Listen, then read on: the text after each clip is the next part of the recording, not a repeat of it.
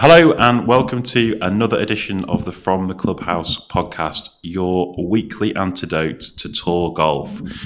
You'll be listening to this as the PGA Championship is taking place, more than likely, but you won't hear about that on today's podcast. Oh no, we're only interested in issues affecting club golfers up and down the country what you're happy about, what you're not happy about, how much you're playing, how little you're playing, how hard it is to get better. Will people stop going on about growing the game?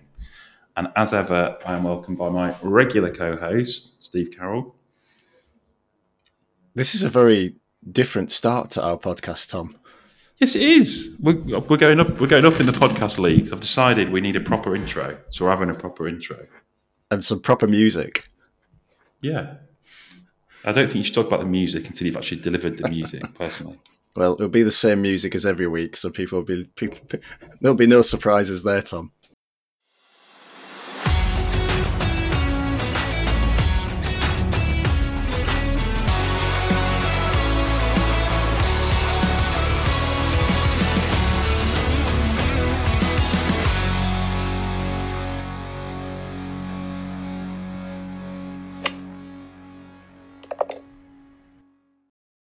I've properly got the golf bug, Steve. I have heard that you have been on the practice ground a bit yeah. too often for my liking. It's sort of a, it's a combination of things. I think. I mean, obviously it's sunny. That helps, doesn't it? The weather has turned for the better. That is true. Yeah, I think I'm getting swept along by um, the enthusiasm of. Uh, one of our new, newer members of staff who's also sort of relatively new to golf, uh, Tom, who's packed in playing semi-professional rugby, has properly got the golf bug, uh, and uh, it, the enthusiasm is it's, it's it's infectious. I'm not sure I've ever been. I mean, look, I love my golf, Tom, but I've never loved my golf enough to be chipping at 7 a.m. at Sand Moor. Been this morning as well. Is that three days in a row? Been to Scarcroft this morning to do the Trackman combined test and a game of par 18. To be fair, um, though, yeah. I mean, like listeners will not know that you can be quite sort of obsessive about things. I mean, you you, you are basically all in or nothing, right? Well, I just think if you're going to do something, you should try and do it properly. it's the sustain, it's sustaining it that is my issue. Well, perhaps if you like had something else in your life and didn't do it 24 hours a day, then you'd be able to sustain it for longer. Maybe, you get, yeah. You're gonna you're gonna burn yourself out, mate, with all this chipping. Although you are going to become very good at chipping for a while, I will grant you that. so yeah, me and Jack were at Sand Moor yesterday. Me and Tom been to Scarcroft this morning. Uh, had a lesson on Tuesday. I've played uh, twice, I think. I played yeah, played twice since we last spoke. Once, absolutely remarkably, actually. So me and Hannah have been playing in the uh, the pairs, the four ball, back ball pairs at Woodley, uh, where you can have any combination of men and women playing as you as you two. Um, and we're in the second round, and we were in the second round. Uh oh. Anyway, with this, you are. Uh oh. I'm not sure I like the past tense here. But we had this absolutely incredible game. We played against um, a guy who's sort of recently retired and he's pretty focused on his golf. His handicap's coming down. So last time we played him, he was off sort of 17 or 18. He's got himself down to 13. So we're giving him 14 shots. and Then we're playing someone off one um, who was also getting a couple off me. Uh, and Hannah's handicap's a bit strange in this thing. So she goes from plus three to, I think I, I think I give her one as well. Um, so it's like a decent group. Um, and it was it, the sort of standard of golf was pretty good from the get go, and then it was just this unbelievable run of holes from uh, the seventh to the fourteenth. So basically, par three to par three round Alwoodley's Amen Corner. I've never seen anything like it, and I've been playing golf for thirty odd years. So uh, the high handicapper in the opposition had a two net one at the seventh, so that's a one. Uh, and then the eighth, which is par five, was halved in net eagles. So we're currently four under for those two holes. Then the high handicap had another net one at the ninth, so now we're six under. Uh, the tenth is a par four off the yellows, so then we had uh, we halved that in fours, so we're still six under for four holes. Uh, then Hannah had a, a hot, an actual hole in one at the eleventh, uh, which was good enough for a win, thank God. Uh, so that got us to eight under for five holes. Um, Hannah made birdie at the twelfth, nine under for six holes. Uh, she made birdie at the thirteenth, 10 under for seven holes, and then your man high handicapper made another net two at the 14th, 11 under for seven holes. Have you ever? Can you tell me if you've ever been involved in? I was basically just carried my bag for seven holes. I don't think I've ever heard of um, a player who had hole in one birdie birdie in a stretch and still presumably lost the match. I mean, how much did you go down by? Yeah, we lost in extra. We lost on the nineteenth, mainly due to my abject failure to make four from the middle of the fairway at the 18th, um, which was quite depressing, and I'm not sure I'll ever quite get over it. So, um, so they did make four, did they? Your opponents? No, uh, they made. It was all square, and we halved in fives. Oh. Although there was a little bit of controversy, Steve, because one of them was out of the hole completely, and one of them was getting a shot, and he sort of batted his put up for five net four to about a foot and a half, and then he just picked it up without us actually conceding it. Uh oh. Obviously, we didn't say anything. Uh, and then well, that's that's very good of you because there have been professional examples of people who have very strongly said something. Well, no, it was a bit, it was very similar to Gimme Gate, very similar indeed. Uh, anyway, and then uh, that guy made uh, net three at the first for us to lose on the nineteenth. You don't want to win so again. Hannah, Hannah, Hannah shot sixty-seven with her own ball and lost. So that tells you everything you need to know about my golf. What's the par for her as well? About 74, I think. So she was basically like seven under. Yeah. Unbelievable so, scenes. So that was pretty cool. Anyway, then I'm also playing with Hannah in the mixed foursomes, and we uh, we bounced back oh. with a two two and one victory on Monday afternoon.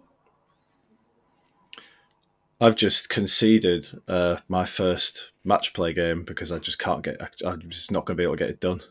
What? I know. I've given a walkover. That is absolutely terrible. It is awful. It is it is absolutely awful. I mean, I'm rightly ashamed of myself, but I just I just can't get the game in before the deadline. Well, we're going to do uh, golf's room 101, aren't we? Today, that's going to be our topic. Things that need kicking out of the game. I, I think that that, may, that maybe should be in there. It'll, be, it'll have to be yours because I did it, so it's not going to be mine. the other reason I'm I'm full of enthusiasm is uh, I got an unexpected email from TaylorMade, our podcast sponsors, um, on my return from California, saying they were going to send me the clubs that I was fitted for, which I wasn't expecting. Ooh. So I'm basically spending my whole day sat on the doorstep of the office waiting for a DHL driver to arrive. Mine are going quite well, you'd be pleased to note. Um, on a recent trip to Scotland, um, they fashioned a 38 on the back nine at the King Robert the Bruce at Turnberry. So that was good. I did not put my card in. Sorry, say this again. You had a 38 on 38 the... on the back nine of the King Robert the Bruce at Turnberry. Very tight course, very nice, yeah. very straight driving, very mm-hmm. good irons. I was very pleased. 38 is like two over. Two over, yeah. So the problem is now in your head, you think you're four on the capper, don't you? No, because it was 44 on the front nine. So, you know, I'm not in any way under any illusions. But I would have shot right. if had up, had interoperability been in place and I'd been able to do the world handicap score digitally through my app. I this will be coming soon. I'm I'm told very soon. I would have put a score in that day. Yeah. But I couldn't be bothered with the faff. So I'm yeah. going to start this weekend instead. So I'm very enthusiastic about these TaylorMade. So I've got irons, uh, wedges.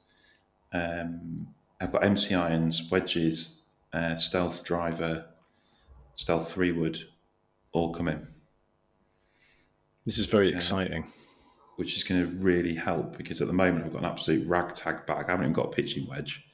I've had the same wedges for about three years. Uh, so I'm in need of a refresh you're going to be getting you're going to be spinning the ball back off the greens like a PGA Tour pro. Well, that is another thing I need. I need some more spins. Um, so right, golf's 101.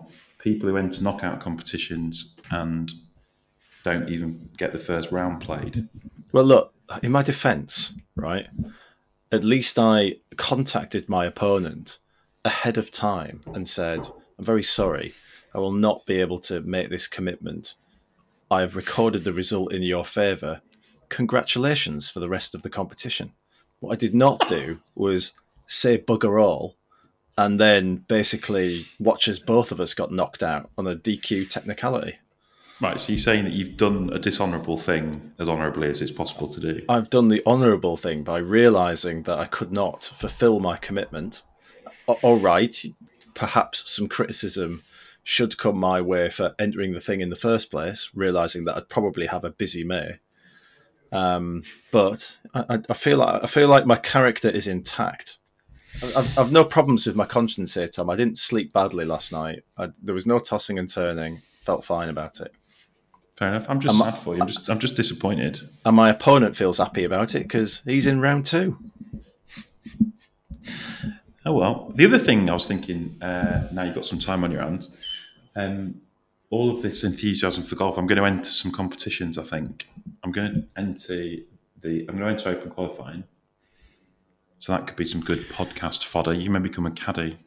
Ooh, that would be a very good piece.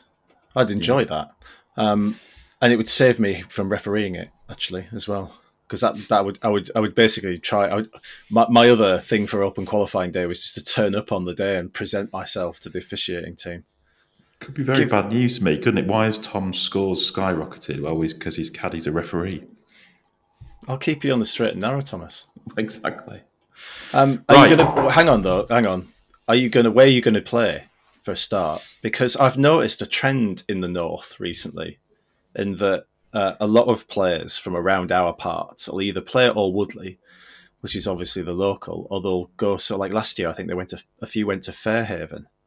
Yeah. So, what are you going to do? Are you going to is familiarity going to breed contempt, or are you going to try and take advantage of home comforts?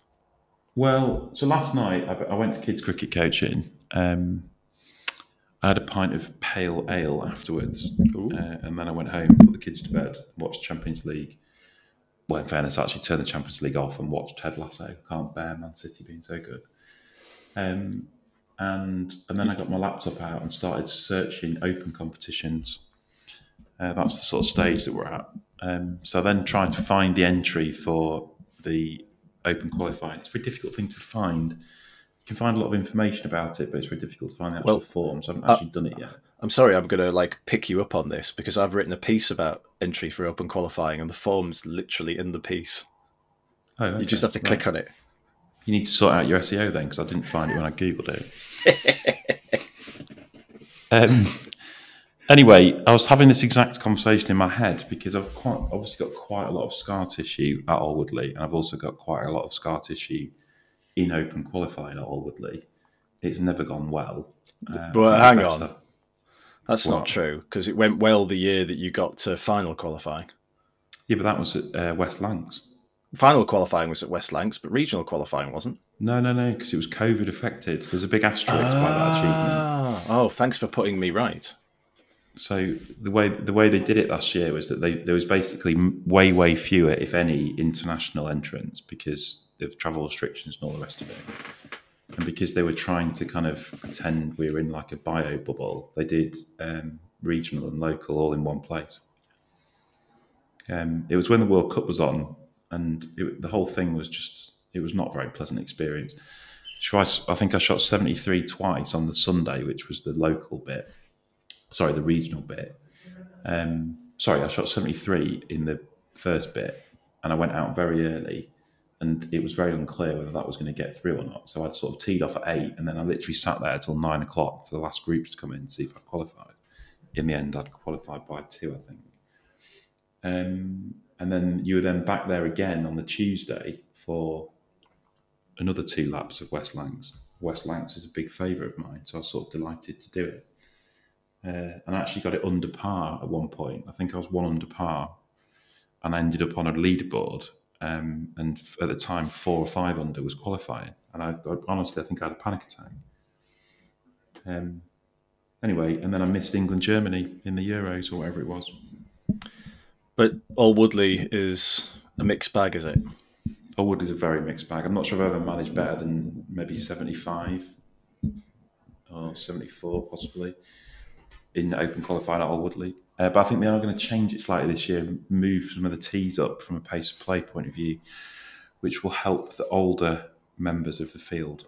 I mean, not sure how much I should say about this, but I was I was part of the officiating team last year at Alwoodley regional qualifying, and pace of play, pace of play was brutal.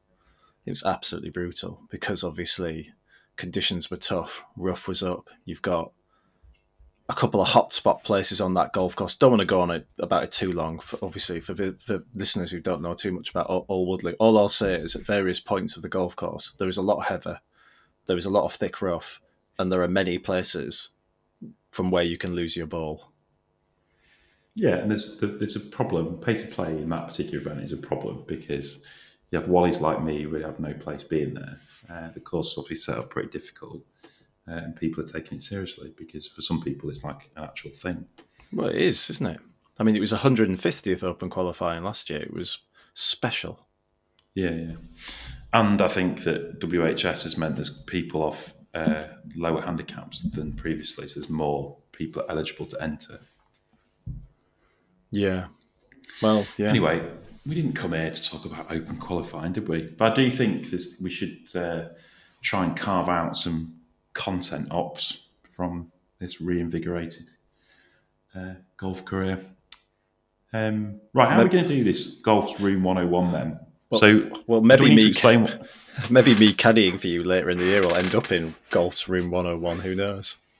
well, Towns entered it in the Brabazon qualifying one year, which did not go well, although it did make quite a good piece.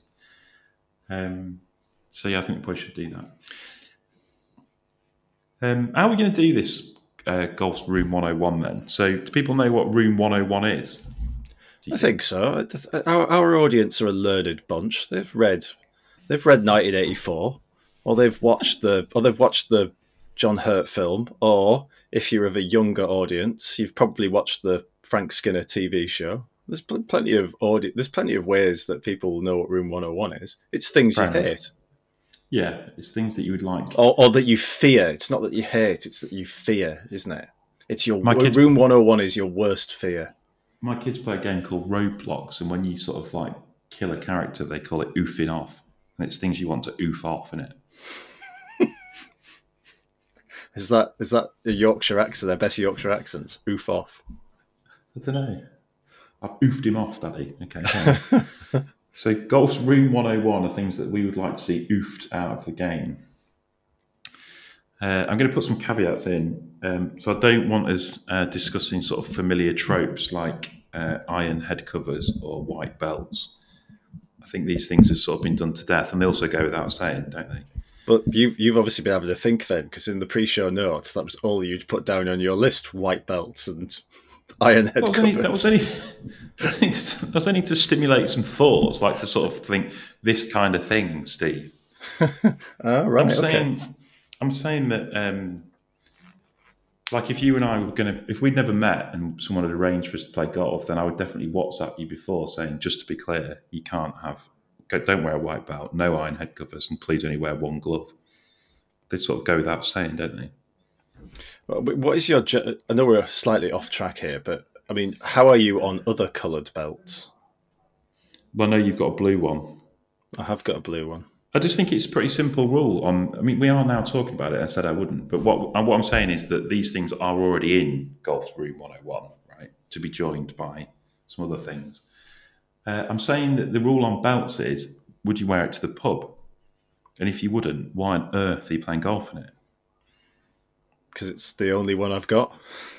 So, would you wear a baby blue double depth belt with a massive, great gaudy uh, buckle to go to watch Middlesbrough? No, you no, wouldn't.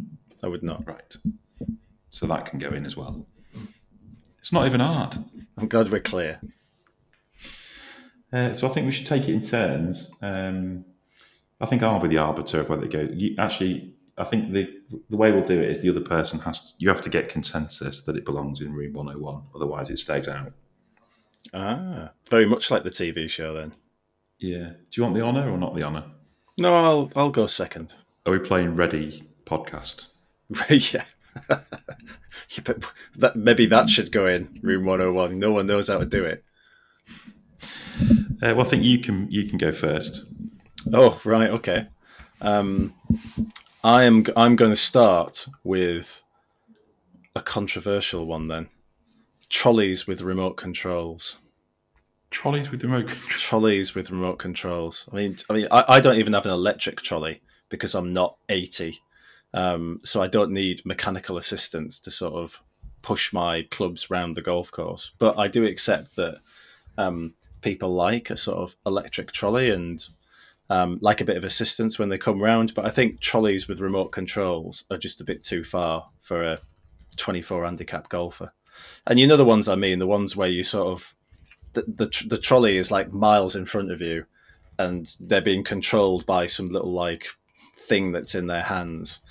And I think if this went if this went smoothly, it would be fantastic. But I've seen so many occasions when people have had these trolleys where they've ended up like almost in water or almost hitting trees or they forget that they or they forget to stop them and the trolley just goes wandering off in the distance while they're on the green. It's just just like have a push trolley guys.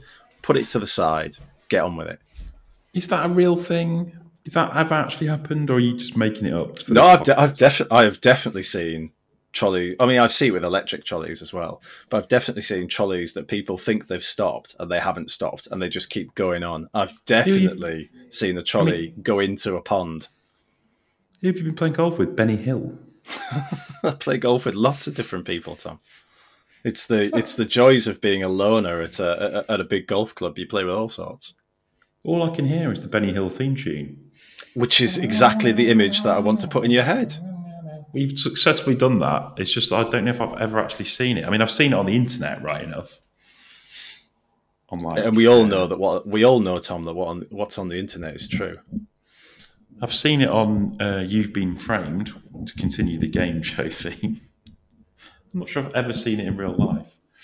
I'll tell you what my problem with that sort of thing is that it's I can't do it. Like so, I think if you said to me, "Here's a remote control for your trolley," then first of all, I'd lose the remote control instantly, and having more things in my pocket would just do my head in. There's already enough stuff jingling around in your pockets when you're playing golf, isn't there?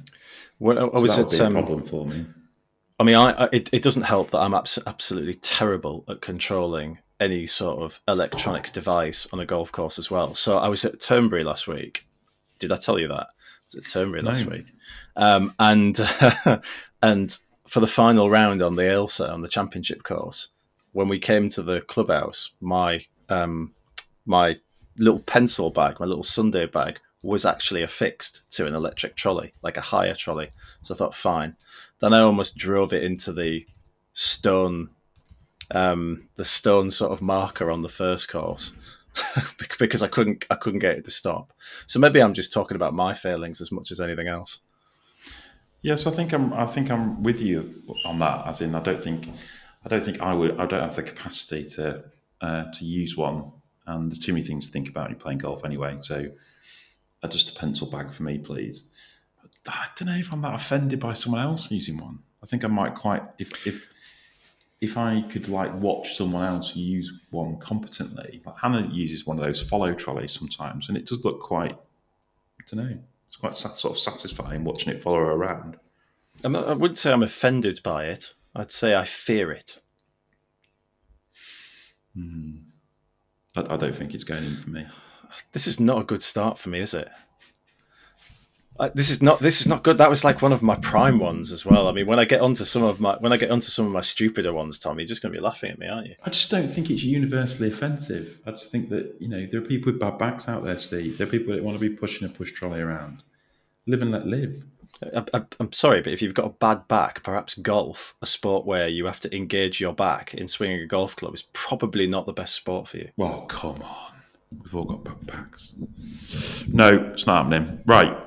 My first one is Parkland Golf.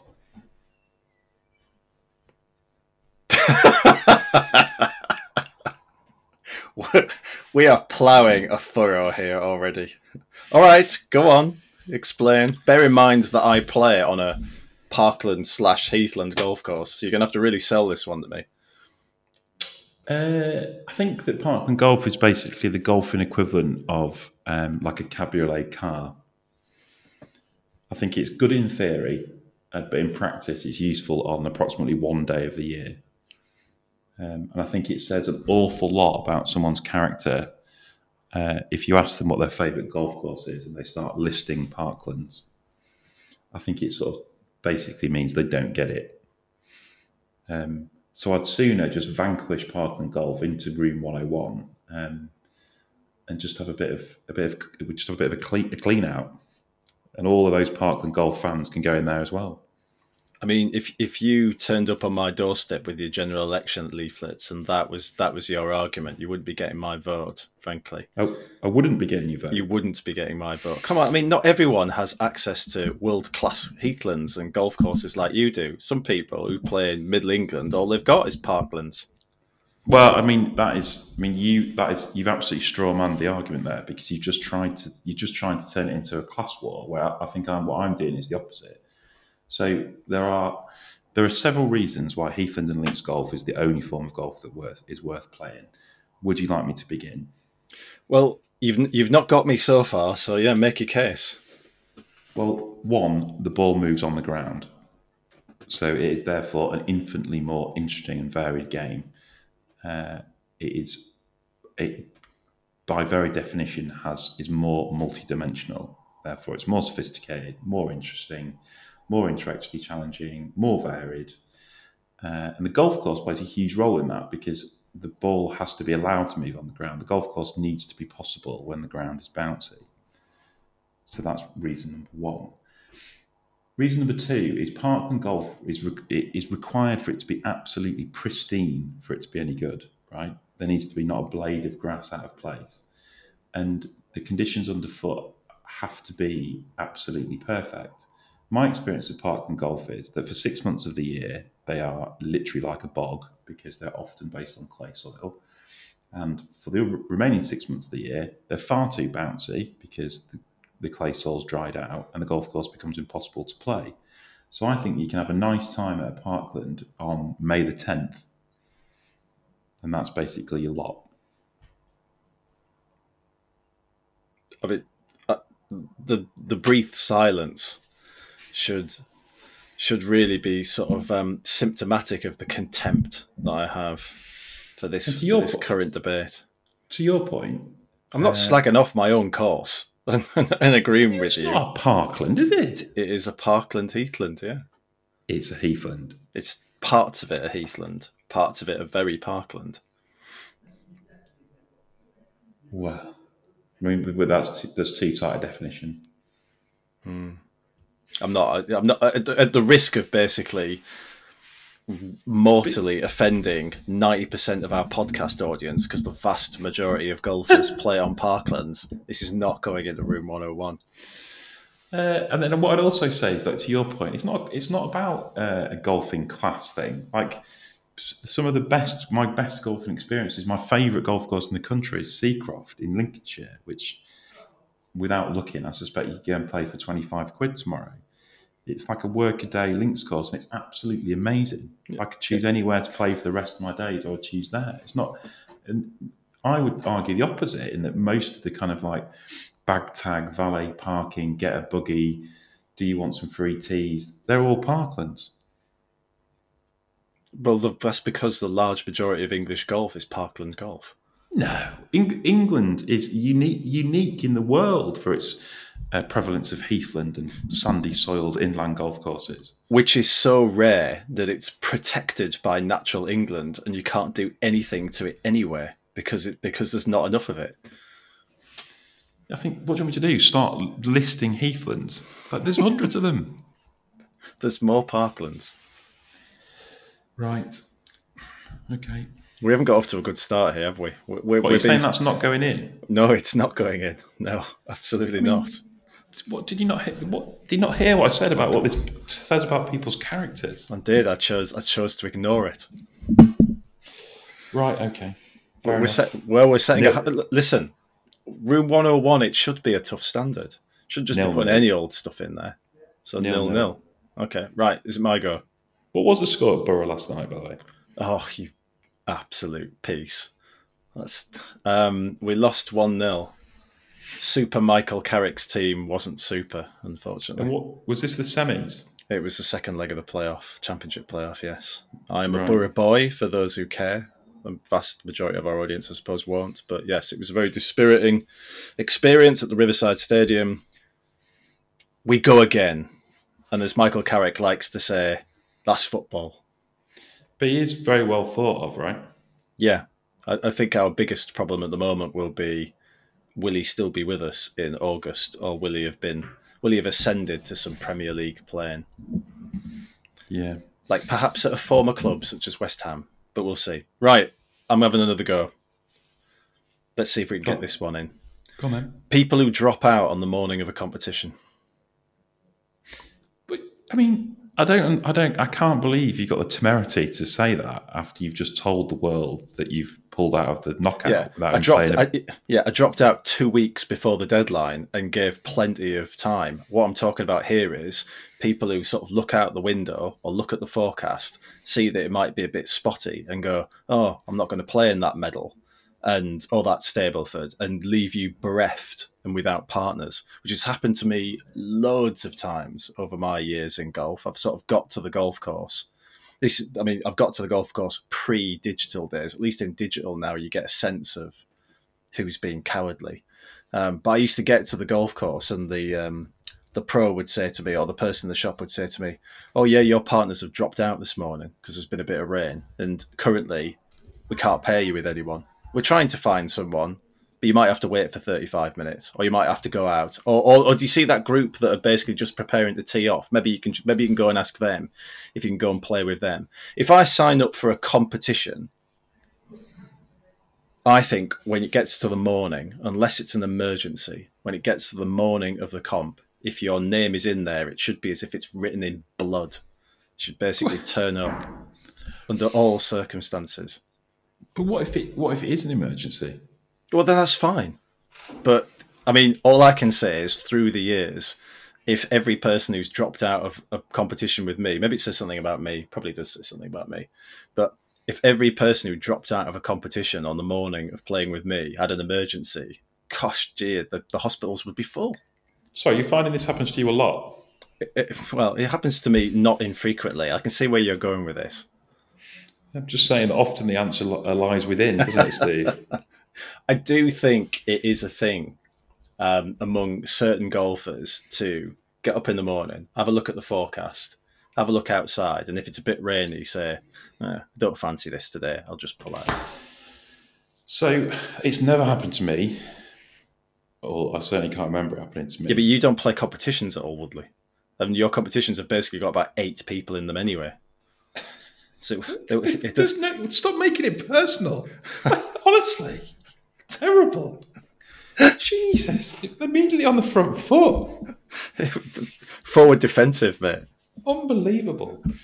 Um, and I'm I am much more likely to be the person who is doing the pulling out on the morning uh, of the ah, competition. Guilty but it would ne- charged.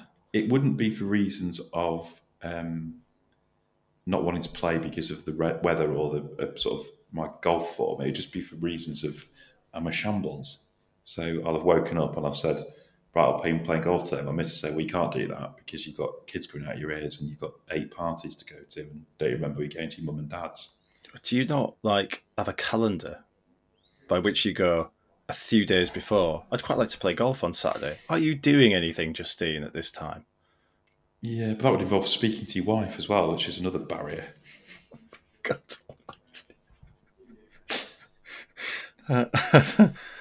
if I if listen, if I can't get this one in, if I can't get this one, I mean, this is heinous behaviour.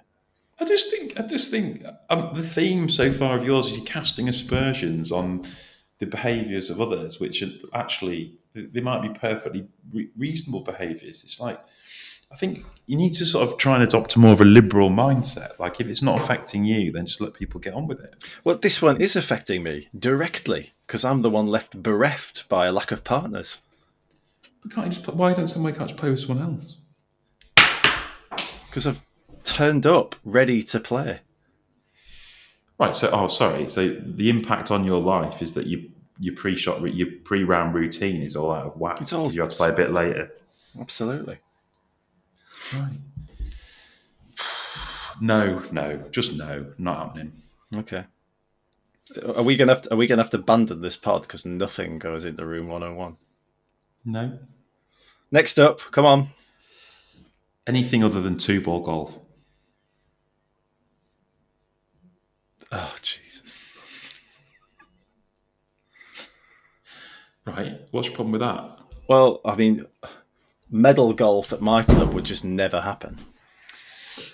Well, what I'd written down was was golf that takes longer than three and a half hours. That's where I started with this point, and then I thought actually, actually, sometimes golf might take a bit longer because the course might be long, or you might be sort of wallowing in the sort of experience, taking pictures. If it's like a trophy venue, sometimes you've got enough time and you're quite happy for golf to take all day. So I don't necessarily think that the it is the time thing. I think it's how that time is spent and I think that my experiences of playing anything other than two more two, two ball golf is you just spend far too much time watching other people do it. So you just sort of stood around leaning on your driver, thinking, "Is it my go again yet?" I think that just on a law of averages basis, in in a four ball, you're much more likely to have someone who's slow or having a bad day, so you're spending hours looking for their ball. Like the reason I play golf and not a team sport is because I am essentially a sociopath who doesn't really like the company of other people. So I have to play with someone at golf, don't I? Because I need someone to mark my card and I need someone to occasionally say good shot just to sort of realize that I am still, in fact, alive. Uh, but I want to play with someone who's going to get on with it, bustle round, uh, is not going to be um, looking for the ball in the rough all day.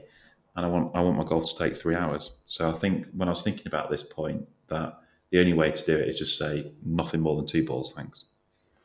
So the counter argument to this is, unless you're basically playing at Brancaster or or its equivalent, um, no one else is ever going to be able to play golf in your two ball fantasy.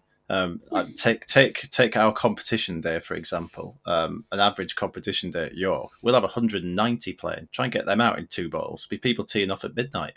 Fine if you live in Iceland. Not quite so good if you're um, in northern England in early spring.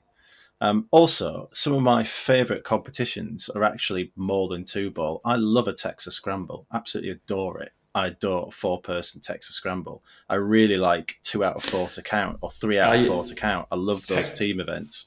Texas Scramble, okay, so I would say that is one ball golf. One ball golf is individual golf. Yeah, but I think te- Texas Scramble, you only record one score, don't you? Yeah, yeah. And I think that when the other person's hitting it, you're way more invested in what's going on because they're on your team.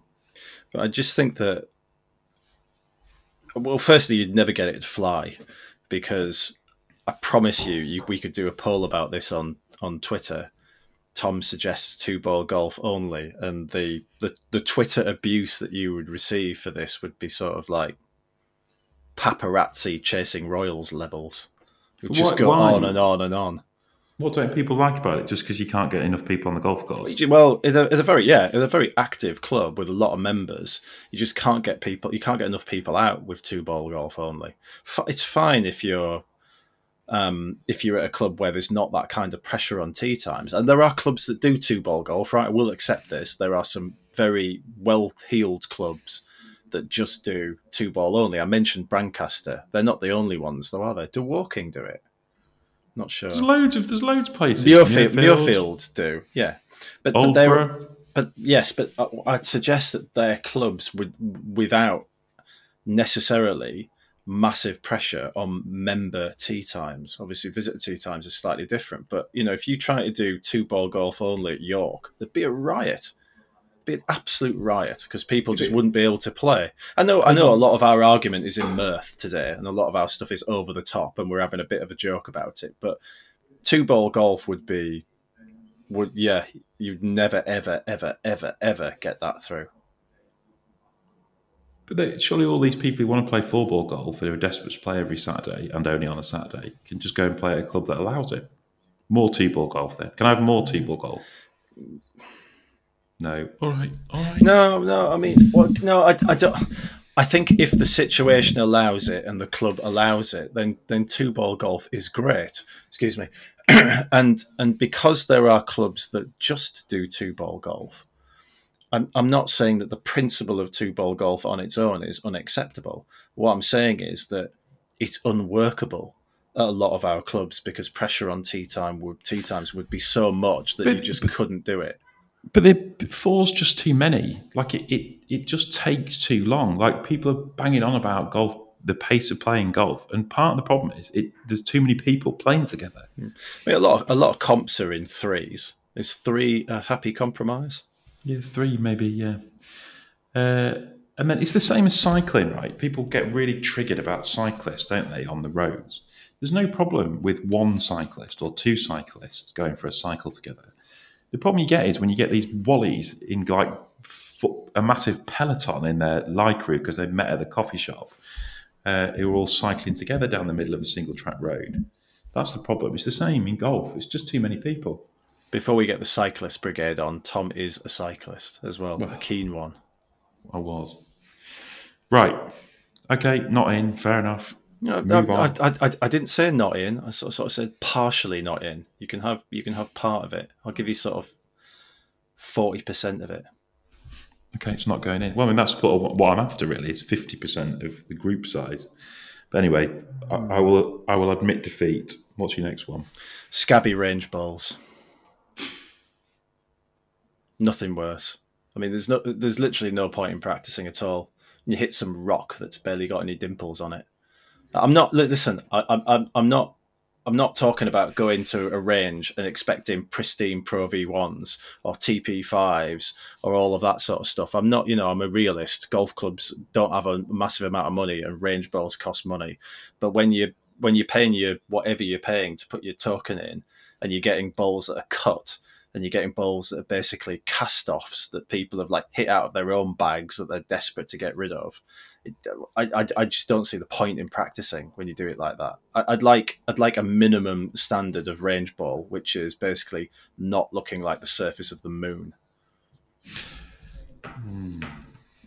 Why are you there? What are you there for for this practice? What's the purpose? Well, I'm there to warm up, but I'm there to get a good feel as well. I'm not. I'm not asking for straight shots or anything like that. It's too late at that point on the morning of a comp to do that sort of stuff. But then, Tom, this would also apply to if you were going to do some serious practice. If you are going to the range and you want to do some serious practice, you want a decent ball, right? You, you again, I accept that these things get hit a lot of times. They're meant to be durable. They don't fly like like the original thing.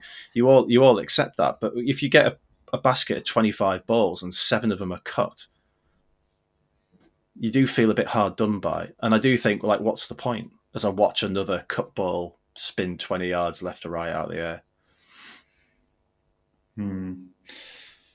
Yeah, it is annoying. I mean, I've been practicing quite a bit lately, and I would say that you are constantly fishing around for the proper golf ball in your practice bag. Um, range balls are not great on launch monitors either. You end up having to like tell the launch monitor you're using it, and then your numbers get a bit wonky. I mean, this is really middle class problems. Um, I think you can. I think you can have it, Steve. I don't think I've got any problems with that. It feels like it feels like it's it's like Wi-Fi, isn't it? It's or a car that starts first time. It's one of these things that maybe 15 or 20 years ago, you'd sort of accept it because the technology was still developing. But nowadays, there's an expectation that we have Wi Fi that works all the time, that our car starts every time we go out, that we always have mobile phone reception. And I think range balls probably falls into that camp. Manufacturing's got cheaper, the cost of the stuff's come down. Uh, people, we're trying to tell people to practice their golf all the time and to warm up properly, and that's going to help their enjoyment. And then we're asking them to hit a golf ball that was kind of dug out of the mud and probably manufactured at some point in the eighties. I, I, think I'm with you. I think it's a, I think it's a, I think it's a reasonable minimal minimum expectation. I, I'm glad that I haven't completely embarrassed myself in this debate. There's plenty of time for me to do so. Why do you think you've embarrassed yourself? Just because you failed to get anything in the room? Because not only have I failed to get anything into the room, I've failed to make any coherent argument to get it into the room, apart from that last one. I felt like I was getting into a flow there. Uh, now, my next one is people who say you should get a drop from a divot. Oh, say no more. It's in. It's just straight in. It's just straight in. But you, but you didn't expect me to say anything else, did you? I mean, I'm a rules of golf guy. Well, yeah, but I mean, you do. You do. I mean, to be honest with you, you are also quite inconsistent in your views. You do flip flop around. Like we've had that. What was that thing last week about? Uh, yeah, we don't need to go over that. uh, well, I, don't I want. Don't, I don't. I, I want more competitions while not playing in competitions. That's what it was. If you if you have a look when this because people raise this quite a lot on Twitter, don't they? Like it often comes up in. Uh, uh, tour events when someone might hit it in a divot, and then people will say ridiculous they've been able to asked to play out of that or whatever. Um, and then there's a debate online. And I, I think actually the balance of stuff falls down on people saying, yeah, you should get a drop out of a divot because it's like totally unfair, like you've hit the fairway, or whatever. It does. Um, that, that's what that's what a lot of people think. I find it incredible though that, like, because you are. I mean, it is possible to get a variable lie on a fairway that's not in a divot for a start. Um, many, many, many, many types of bad break exist in golf, um, where you could have hit an equally bad shot and got a totally different result. So fortune and bad fortune is a massive part of the game. Um, but I think the biggest the biggest thing for me in terms of why you wouldn't drop out of a divot is how on earth did you find a divot? Is like, the correct answer. As a rules official, like you'd just been out, you'd be in terrible mess, wouldn't you? Like, what happens if you're on an old divot that's been replaced for a start? So, well, so I'll give you an example of this in practice. It's, it's not relating to divots, but it relates to animal holes.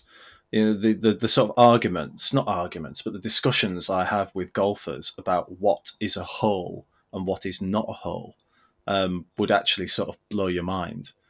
Um, and and I think it would be a, a very similar thing with divots. Um, you know, what would you? The rules of golf would have would have to classify what a divot is, and they would have to classify it to sort of the nth degree. What what are we talking about here? Are we talking about a gouge in the ground, or are we talking about someone who's just roughed up the surface and basically not not made it pure? Um, where is the definition? People say, "Well, it's dead easy," but it's not because golfers give them an inch, they take a mile. That's the reality. It's why you've got rules in the first place. Um, I did a, I did um, a video about this. You can find it in the depths of YouTube with um, the late John Paramor. Um, God bless him. Um, who uh, basically would just say it's just the look of the it's just the look of the shot. Get on with it. You don't get any relief. You know. Other people will say um, well, you know, you can hit your ball into the rough and you get a very good lie in the rough. You then stamp on the ball because you've hit a bad shot and um, you, are not entitled to have the lie that you have? It's just not that big a deal. Um, secondly, it's not that hard a shot. I think people make un- unless unless you're in basically a massive gouge, it's not that difficult a shot. I think people get way more distressed about hitting it out of that slight imperfection um, than they should do. And yeah, just get on with it. It's in. It's in, Tom. It's hundred percent in, isn't it? I, I think that people who say that, I just people who say it, I just don't think they get it. Like, as in, it's just it's just a really, really weird thing to focus on. Plus, it's also well, skill. It's also a, it's also like a, another variable in golf. It's a skill hitting it out of a divot. Yeah, I actually I don't particularly find it a difficult shot. Maybe that's just me. Um, and I sweep the ball. I don't compact the ball. So in theory, it should be a harder shot for me. But I, I do seem to manage to punch it and deal with it quite well. But I think the comp- the complaints about divot is that people are told hit your ball into the fairway. It's the fairway, so they think that when they perform a shot as they're supposed to, that they should hundred percent be given a good lie they should be able to hit their shot then from the surface into which they've struck the ball and not have the misfortune of um, playing out of a divot. But it, it, it's these little imperfections for me that make the game great. You know, you you hit your ball into a bunker. It's not always plugged, is it? But sometimes it might be. It's the uncertainty I think that makes the game special. No, and your your rough point is also correct. Like I hit 50 yards left off our 50 in that match, in our Foursomes match with Hannah, ended up on a grass path either side of it is thick bund. But yeah. that's them's the breaks, right? Absolutely. You're in. It's in. Yes. Can you put an opinion in a room? People who say you should get a drop from a divot, it's just it's like an ethereal thing, isn't it? But anyway, it's in. Have you got, you're on a roll now here, so have you got any more? Yes. Uh, well, because I want to listen now. Why? Because I've said more than I wanted to about divots. So, okay, my next one's all golf trousers. I was going to say shorts. Well, I sort of knew you were. Uh, I think I thought of. I think it's coming at it from slightly different angles. There's no such thing as good golf trousers. Like it's impossible. Um, some people, I think it may. Be, so I've got, I've got quite a flat bum, and I've, because I've got a flat bum, I've noticed other people have got quite flat bums, uh, and I think that's a big problem for golfers that they don't have enough glutes, and therefore trousers look bloody awful. Uh, and I've, I, have i I've never ever managed to find a decent pair of golf trousers. So you either end up with like some sort of like AF leisure type thing, where it's kind of like polyester and you just wouldn't wear it any anywhere else other than the golf course. And I, I mean, I have committed several kind of trouser sins over the years. I've definitely had some like weird sort of flared golf trousers that were sort of grippy around the uh, quads and then sort of flared out at the bottom at one point. I definitely had some sort of orange sort of bin man trousers uh, with a white belt um, 15 years ago. I don't mind admitting that. Um, but I'm more talking about the sort of bog standard. Like, why can't we just have a nice pair of well fitted chinos to play golf in? So you then forced off to go and try and unearth these things from somewhere else. You, do, I mean, I, do, I very rarely see you in conventional golf trousers. You you yeah. are in you are sort of rocking that kind of chino look, aren't you? Which is acceptable well, on the golf course. I think that's what you have to do. You have to go and try and find like a sort of half jean, sort of like properly cut trouser from somewhere else because there, there's no such thing as a, a, normal pair of golf trousers. I, I I'm I've had I've committed every faux pas in this regard that it's possible to have done. I mean, I've had the sort of early 2000s Tiger Woods trousers where you could have basically made 10 pairs of trousers out of the, out of the material. I've had the I've had the colored bright colored trousers, blue. I don't think I've had white. I might have done. I've definitely had sort of like a turquoise absolute shockers. They were shockers at the time. I knew as soon as I got them out of the packaging that I was basically going to wear them once and that was it. And I wore them once got them snagged under a tree and never wore them again. Uh, I mean, I've committed every trouser crime that's possible to commit. I'm not sure about modern trousers. Um, I have I have reviewed a couple of really good pairs recently. Um, you can find those reviews on our website. They they were, but I'm kind of sort of stuck at the moment with this um, with this sort of tapered fit. That we're going for slim fit trousers now, aren't we? In the golf yes, world, I'm, fo- I'm I'm 46, uh, nothing that is accentuating anything that bulges on my lower torso is, is doing me any good yeah. whatsoever. Maybe and this kind of and this kind of like tapered fit at the bottom, you know, I I don't basically they're not swimming trunks. I don't want to be trying to fight them off my ankles. And one more on this debate, Tom. Uh, one more um, before I let you go full vent, but I think I'm going to agree with you. Um, is the new fascination with joggers. I got sent a pair of joggers to review. Um, I have never been so self conscious on a golf course in my life. I got out of the car. I thought that everyone was staring at me. I went round the course. I thought like I was about to go to the gym, not play golf. Um, I got into the clubhouse to be greeted with several looks of utter contempt, and rightly so.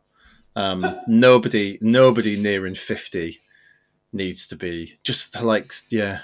I, I I, I, yeah, I, am going to say one more thing. I'm off for now. I'm going to say one more thing. Zips on golf trousers. Can we just find a zip that actually zips up and stays up? I don't want to be like halfway through a round. I'm like flying without a license all the time. It's awful. But why is there nothing? Why is there nothing between a sort of traditional pair of khaki Farahs with a turn up that are far too baggy and these stupid yeah, like you're saying, like three quarter jogger things. In their in their defence of golf trousers, they do do very well in inclement conditions. You know, t- today's modern golf trouser is very good in the rain.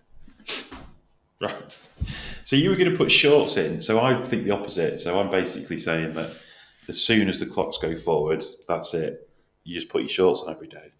I mean, I think this is a this is a personal one, I suppose. So I'm not expecting people to agree with me, but but a couple of things. I mean, like firstly, um, I'm a pasty Celtic. You know, I'm I'm basically like I mean, if my legs see sun, they turn to dust. Um, so no one see no one needs to see my legs basically, um, especially for five months of the year, and the huge amounts of cash that I already spend on sun cream to stop being incinerated in a round of golf would basically have to be trebled if I if I subjected my legs to the light. But secondly, I mean, like, look, as as as a group of golfers, you know, as golfers as a collective, we're not an exactly athletic breed, are we? We're, we're not, you know, and especially as we sort of can I put this as nicely as possible, get get older um, things that were once taut are not very taut anymore. And I just think that like when you see when you see sort of an average golfer squeezed into some shorts like they're budgie smugglers and you're about to drop into a pool, it's just not it's just not great.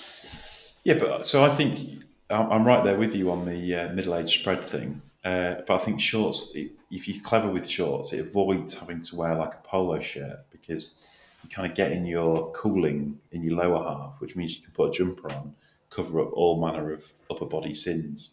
That's kind of that's the trick you're missing here. But that's not what happens, though, is it? What happens is you do get that devilish combination. Yeah, it is. It, when you get too hot and you have to take your jumper off, and then you're then you're very exposed. Yeah, it's not good. I, I mean, I, I do think that golf shorts as a as as a product are as as heinous as golf trousers in the sense that they just appear to be short golf trousers. I mean, there's like you, you you could basically just like take a pair of scissors to your golf trousers, cut them off, and they would be exactly the same. I mean, is is there any specific? T- yeah, brands brands are going to be going crazy with me here. But is there any specific tailoring about golf trousers or golf shorts? Whenever I've got them out, whenever I've looked at them, they just look they just look like short trousers. Yeah, some of them only have one pocket as well, which is just terrible. Anyway, so we'll put both things in. I think anything, any sort of lower half apparel can go in. Because uh, I mean, the same applies to uh, waterproof bottoms. Literally the most ill-fitting thing going, aren't they? Oh yeah, yeah. Impossible to get on and off. Yeah. Always far too big. Make that yeah, all of that. Any lower half apparel can go in. There's just there's no heat control either. So if you're having to wear them on a day where it's where the temperature's above sixteen, you're basically boiling from the waist down. Yeah. That was quite good. Right, I've got I've got one more quite good one, I think. Okay. Bunker rakes. In or out? No, just don't have them. Oh, you're going to rakes full stop. You're going to go old school. I think this is the answer. This is one of the answers, anyway. So it's sort of similar to what we were saying earlier about divots. Like bunkers are supposed to be a hazard, right? And in the same way that the rough is, um, supposed to be a hazard where you have an opportunity to recover. That's what makes it interesting. That's why they're much more interesting than um, a water hazard because you have the opportunity to get up and down and, you, and play can continue without having to take a drop. Um, I wonder at what point in golfing history it became expected that you get a pristine lie in the bunker. Um, and even the most well raked bunker, you still don't have a consistent experience in the bunker because you might have, you might be up the lip at the back of the bunker, you might have one foot in, you might have one foot out, or you might be um, fortuitous and be completely central. Um, so the, the experience is already random um, these days, because of how equipment's moved on and because of what, what we now understand about coaching, and because um, at many golf courses you have sort of uniformity of sand and this expectation of bunker is going to be raked, is that people are the, the bunker is no longer a hazard. So people would people are, obviously people have variable short games, but people tend to take a similar number of shots from bunkers as they do from the edge of the green when faced with a chip. Um, so it's not a hazard; it's just somewhere else to play from.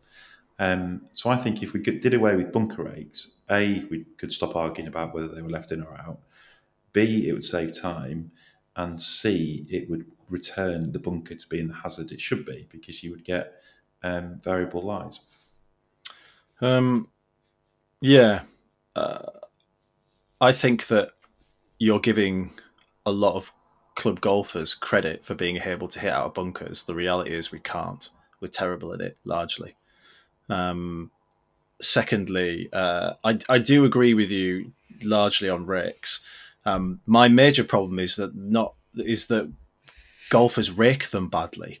So actually, you're in a bad lie in a bunker that someone's raked. So what's the point in having them if you can't if you can't rake it properly?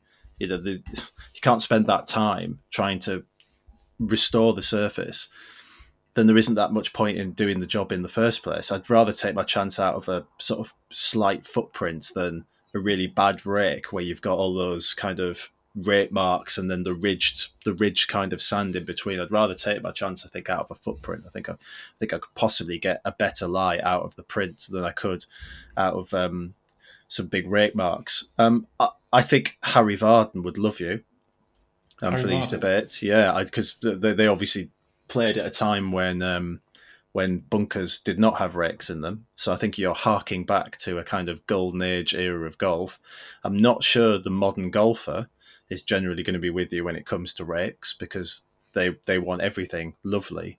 Um, but I, on the balance of probability, I tend to agree with you. I tend to think that bunkers are a hazard. If you've hit your ball in a bunker, there should be some difficulty in getting it out. And I also think we survived during COVID, and well, it's yeah. fine.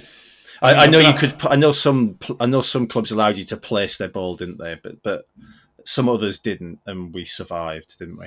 I'm going to fess up here that this is not actually my point. It's um, Dan pointed it out during COVID, and he's written about it for uh, NCG. It is, I think, it's a phenomenally good point. Um, for people saying the game's getting too easy and it takes too long, uh, and we're obsessed with golf course presentation, and that would solve a lot of problems all in one go. I think. But I mean, I, I to take your argument further, I'd actually take a lot of bunkers out of golf courses. I think I think your average golf course has far too many bunkers in. If you talk to if you talk to the course manager, it takes way too long to maintain them. It takes way too much money. Sand is extremely expensive, um, and you can recreate the challenge with a very well presented grassy hollow, a la Berkhamsted. Um, so I would if if I was desi- I think if we were designing golf today we'd have far fewer bunkers. Yeah, I mean the other, the other side of this is that sandy wastelands are like very um, in vogue, aren't they? Pandy areas, or whatever they're yeah. described. They don't have rakes, do they? Nope. No, and um, it's a joy hitting out of those. Well, it's not a joy hitting into them in the first place, but it's a joy hitting out of those areas at the likes of Ganton and Princes and so on. So is, is, this in? I've got it in, haven't I? Yeah, I think I think so. I mean, I'll, I'll take some abuse for allowing it, um, but uh, but we're going to take far more abuse for divots. So you know, while while we're making people angry, we might as well go the whole hog. Right. Okay. So I think room 101 is getting quite full now. So people who say you should get a drop from a divot, lower half apparel, and bunker rakes. Do any of and yours bu- make it in? Scabby range balls. Scabby range balls. Bad range balls. Mm. Just need to get my uh, tweet ready. People say you should take a drop from a divot. Golf trousers, bunker rakes, and bad range balls are in Tom and Steve's. They're from the clubhouse, room 101 of golf, which I suspect might expand, might it, over the years. Maybe we should have a, a regular feature where we put something new in every week. It's a good idea. Right. Tell us what you think, please. We'd love to hear from you about what you would put in your Golf Room 101. Please do subscribe to our podcast on Apple or Android or wherever you get your pods these days. Uh, enjoyed that, Steve. I will see you next week. Cheers, Tom.